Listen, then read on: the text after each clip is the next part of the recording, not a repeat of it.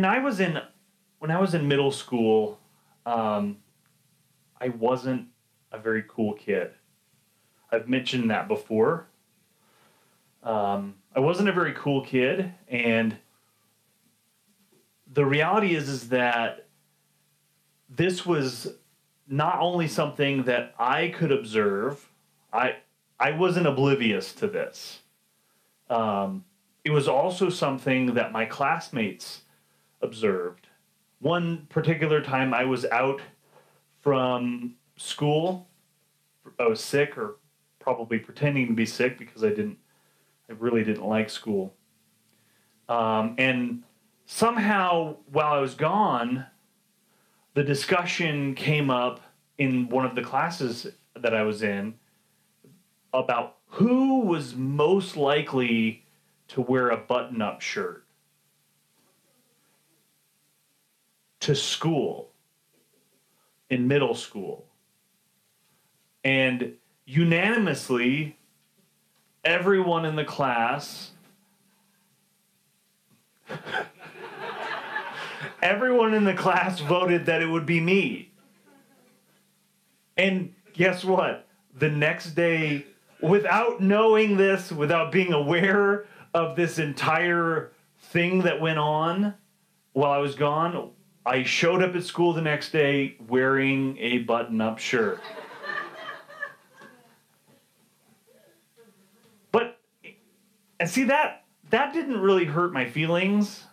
Um, it, it was it was the, the other kids you know as as we got a little older and other boys started going through puberty and i was this nerdy kid who did I mean I have a beard now, but I didn't I wasn't one of those kids that uh like grew a mustache in middle school. That was my best friend Brian. He grew a mustache in middle school. We always joked that he fell into a, a, a vat of Rogaine.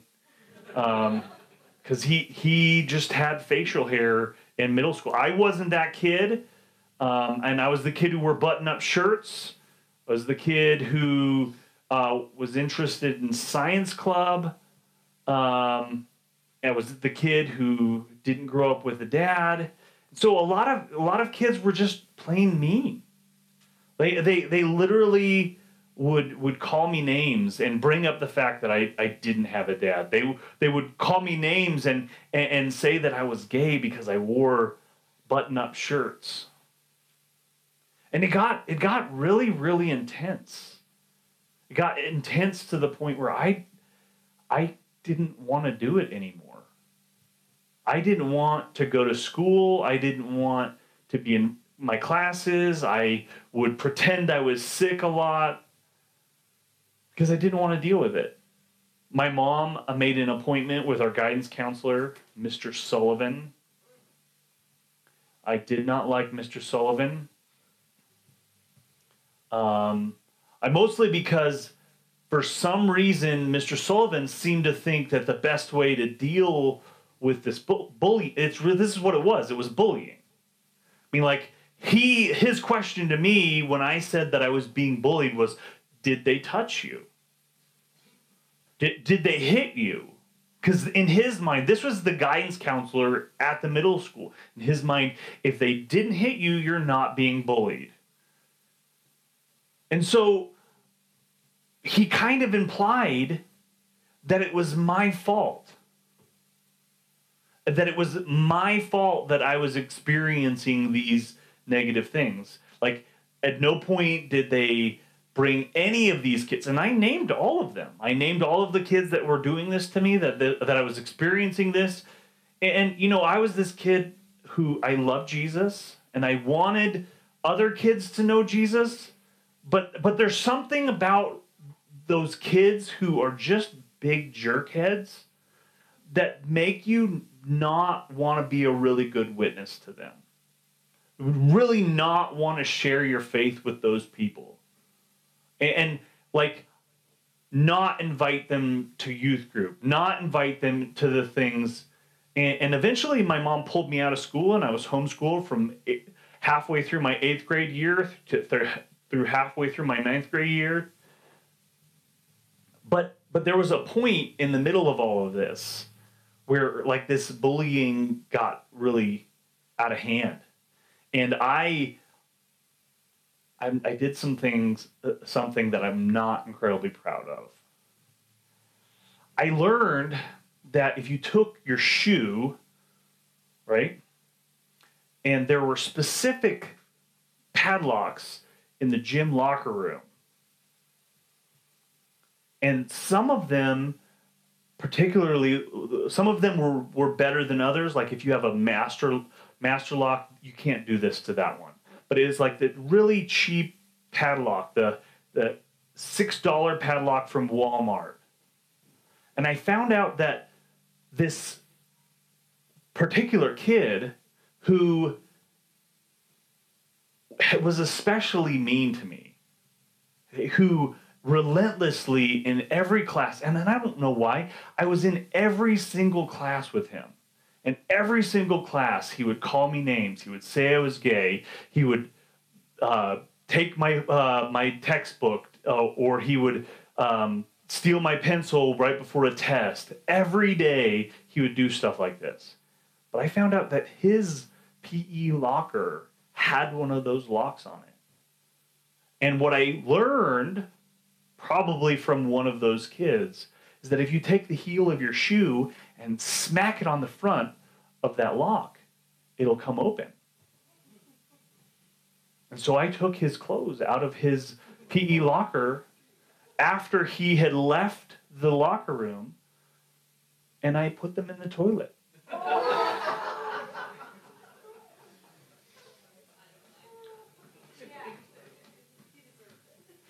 I felt like he deserved it. Uh, to this day, I don't think my mom even knows that story. She's probably watching.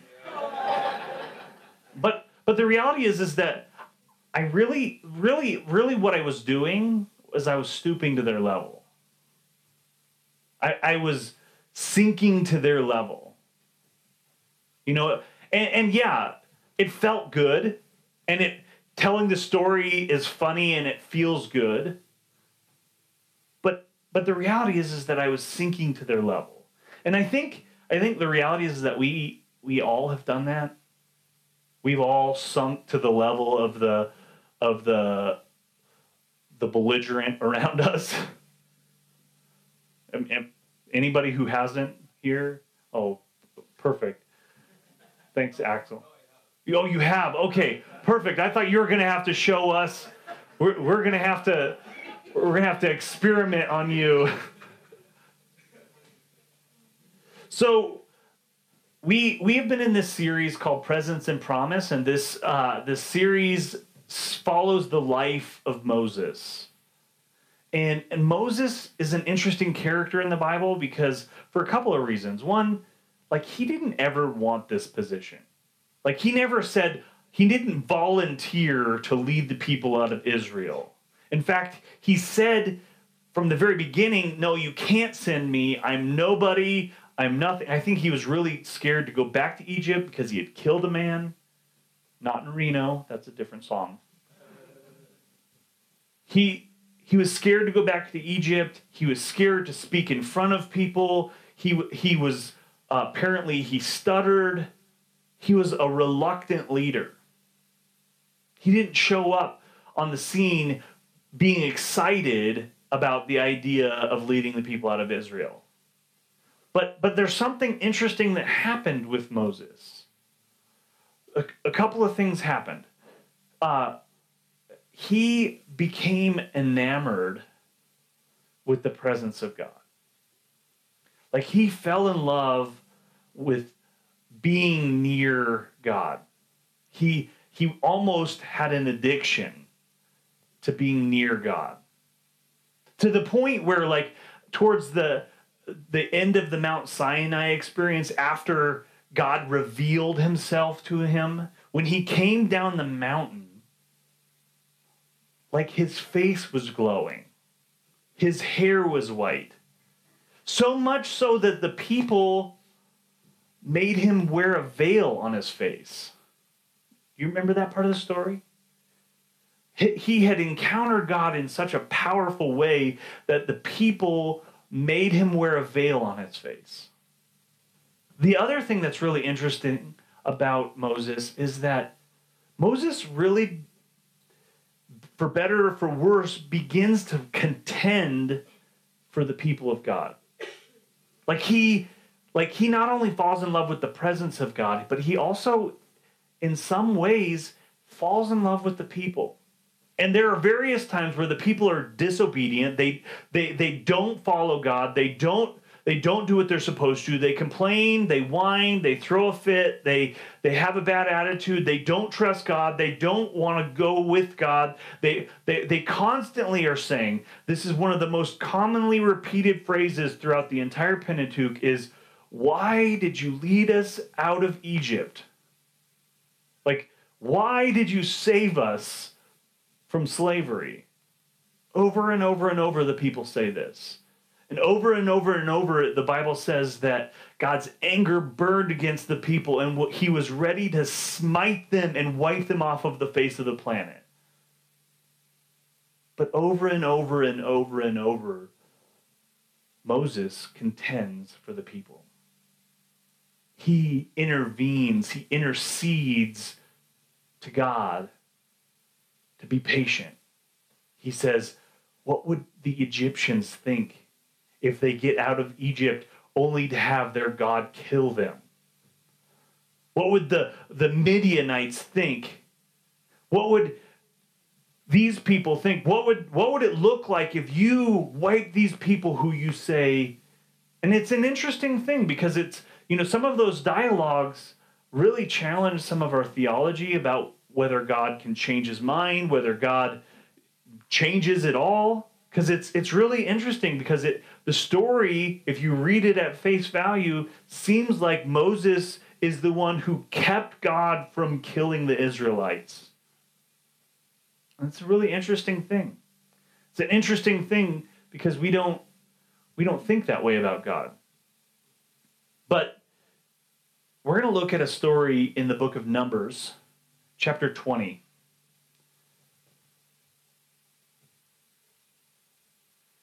starting in verse 2.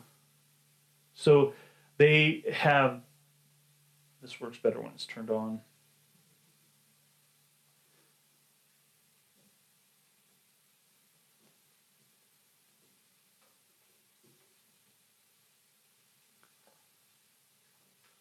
Starting in verse 2, it says, so they they just arrived at this location and and so the, there's a couple of things that are interesting about this this story Number one, um, this story sounds like a repeat. It sounds like it sounds like a story that was already told in the book of Exodus. In the book of Exodus, chapter 17, there's this story where the people are without water. God tells God, Moses, the people are complaining. They're saying that we, we want to go back to Egypt. Why did you take us out of Egypt and all of this stuff? And, and God Moses cries out to God for the people. He cries out to God, uh, falls on his face and cries out to God, God, help me help these people. And so God tells Moses to strike the rock, and he strikes the rock, and water comes out. Now, this is a little different story. This is later. This is the story towards the end of the wilderness experience. And there, there's some interesting things like so moses has wandered through the desert for 40 years with these people who won't stop complaining they won't stop not trusting god they won't stop being uh, unfaithful to god and and something interesting happens starting in verse 2 it says now there was no water for the community and the people gathered in opposition to moses and aaron they quarreled with Moses and said, If only we had died when our brothers fell dead from before the Lord. Why did you bring the Lord's community into the wilderness that we and our livestock should die here? Why did you bring us up out of Egypt to this terrible place? It has no grain, or figs, or grapevines, or pomegranates, and there is no water to drink. So in verse 1 that we didn't read, we just find out that that Moses' sister, Aaron's sister, Miriam, has died. Um, there's quite a bit going on. Uh, later on in the chapter, we see that uh, they want to take a shortcut to get to the promised land. They want to go through Edom. The Edomites say, no, you can't go through our land. And so, like, they, this is a really kind of a dark time in the journey. And I don't know if it's because of that or or what. But but Moses' response is a little bit different. Now, I'm going to be really honest with you. I I really struggled with this passage. Cuz I don't like the end result. I don't like it feels really harsh. It feels like God is like a little mean to Moses after all he's put up with. But let's move on to verse 6.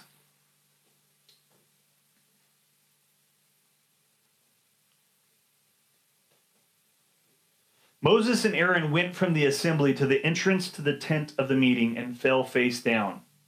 And the glory of the Lord appeared to them. I, I love I love that. I love that you know, no matter what space Moses is in, when he falls on his face before God, God shows up. No matter what like attitude he has right now, wherever he's at, and we we don't really see what Moses' attitude is quite yet, but we're going to get there. Moses and Aaron went from the assembly to the entrance of the tent of meeting and fell face down. And the glory of the Lord appeared to them the Lord said to Moses, Take the staff, and you and your brother Aaron gather the assembly together. What does it say? Speak to that rock before your, their eyes, and it will pour out its water. You will bring water out of the rock for the community so that they and their livestock can drink. Verse 9. So Moses took the staff from the Lord's presence, just as he commanded him. He and Aaron gathered the assembly together in front of the rock, and Moses said this to them. This is where we kind of see what's going on with Moses. He says, Listen, you rebels, must we bring water out of this rock? Then Moses raised his arm and struck the rock twice with his staff. Water gushed out, and the community and their livestock drank.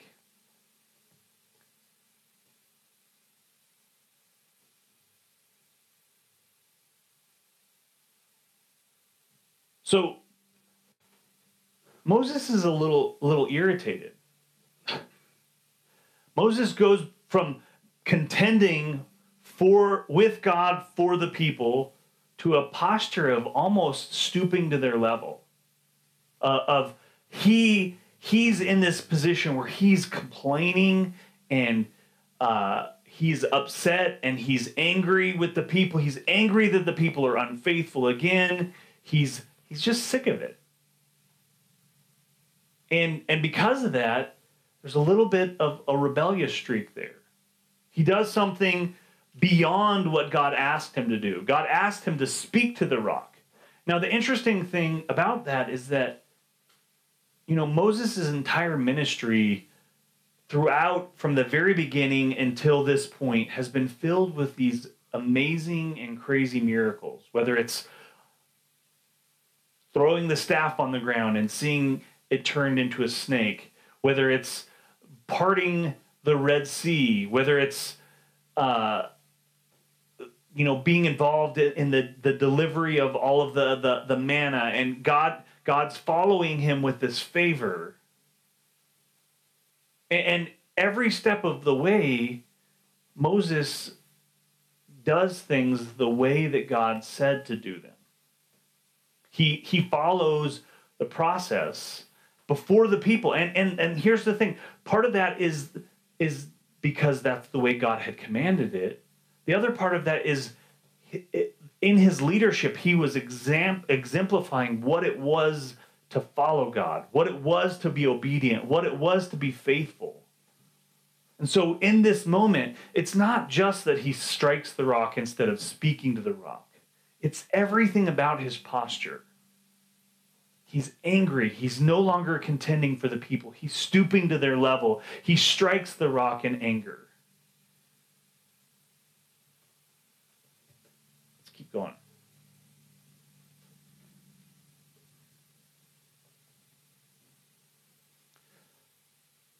But the Lord said to Moses and Aaron, Because you did not trust in me enough to honor me as holy in the sight of the Israelites, you will not bring this community into the land I have given them. So Moses wanders in the desert for 40 years with the people. He wanders in the desert for 40 years with these people who complain the whole time. And what God tells him in response to his outburst, his anger, his de- devolution, the, the, the, him descending into their space of complaining and angry and hurt and not following God and unfaithful and lack of trust, him descending into that, God tells Moses, you don't get to see the promised land. And I think, you know, when I first when I first started studying this passage, preparation for this message, I kept thinking, God, that's not fair. That's not fair. It's not fair that Moses would have to go through all of those difficult things, all of the difficult times, all of the the the challenges of leading these people to be faithful up to this point and for for for it to be this that he doesn't get to see the promised land.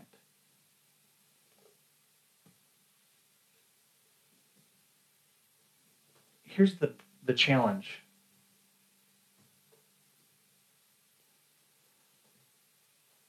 Sometimes we miss opportunities.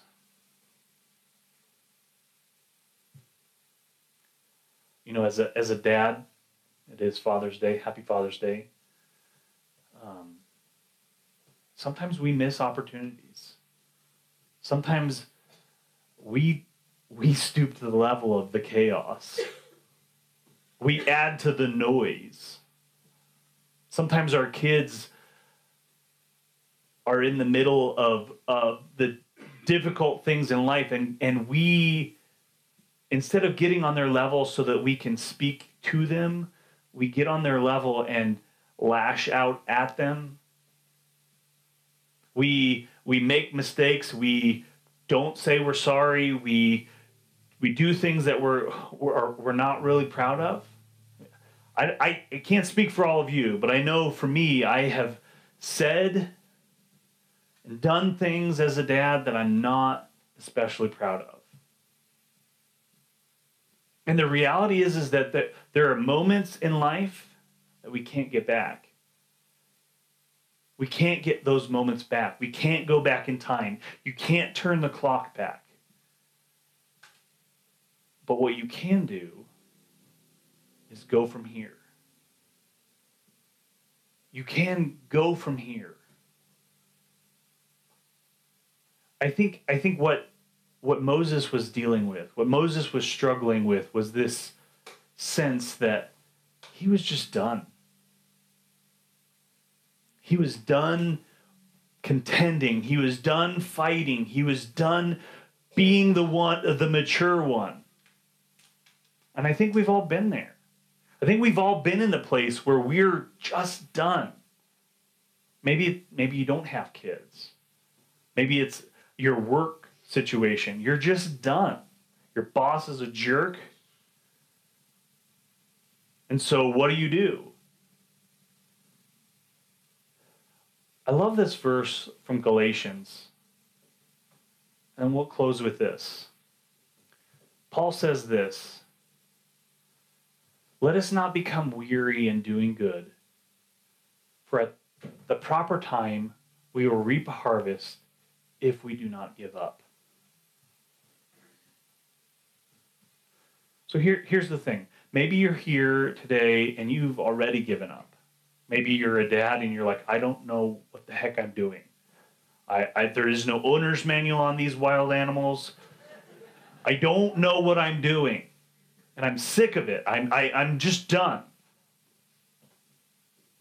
Maybe you're maybe you're not done, but you're really tired. And, and it would be easy to stoop to their level. It would be easy to engage in an angry tirade, or maybe you already have. I would I would encourage you today. We'll close with this. Don't become weary in doing good. Keep showing up. Because when you do, when you don't give up, when you say, I'm sorry, when you keep engaging, when you keep being obedient in those spaces, at the proper time, we will reap harvest if we do not give up. I just want to encourage you, especially dads today, this this morning. If you're here and you feel like you've missed, you've missed it. You've missed those opportunities. You you you have you've gone beyond and and now all of a sudden you're like, I don't I don't know if I can make up for the lost time. You can't. But you can go from here. You can start from this moment. Imagine what it would look like if we as as followers of Jesus, if, if we as people who are a part of this community chose to start from here to not stoop to the, the level of the chaos, to not engage in the anger and the rage that we see around us, but to start from here and say, I'm going to be faithful from here. What would it look like? What would it look like if, if we chose to live that way? Let's pray. Lord, I thank you that you, even when we miss it, the best part of this story is that even even though the opportunity for Moses was missed, your presence didn't leave him. It stayed with him to the end. You showed up and worked through him even though he was angry and hurt. But you walked with him all the way to the end. God, I pray this morning for those of us who are weary doing good, of being obedient. Maybe we've we, we've gone too far, we've said too much, we've hurt when we shouldn't have or when we when we didn't mean to. God, I pray that you would help us to to have the courage one to say that we're sorry to be vulnerable, to confess our sin, but two, to go from here, to be present.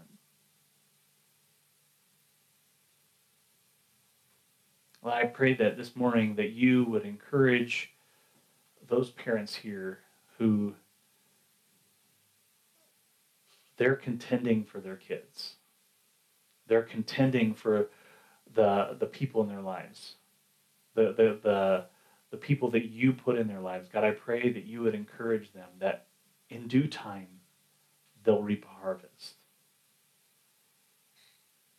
God, I, I pray for the, the kids here who, whether they're young or whether they're old, who their parents have contended for them God, I pray that you would see, you would help them to see the way that their parents have contended for them. Lord, in Jesus' name we pray.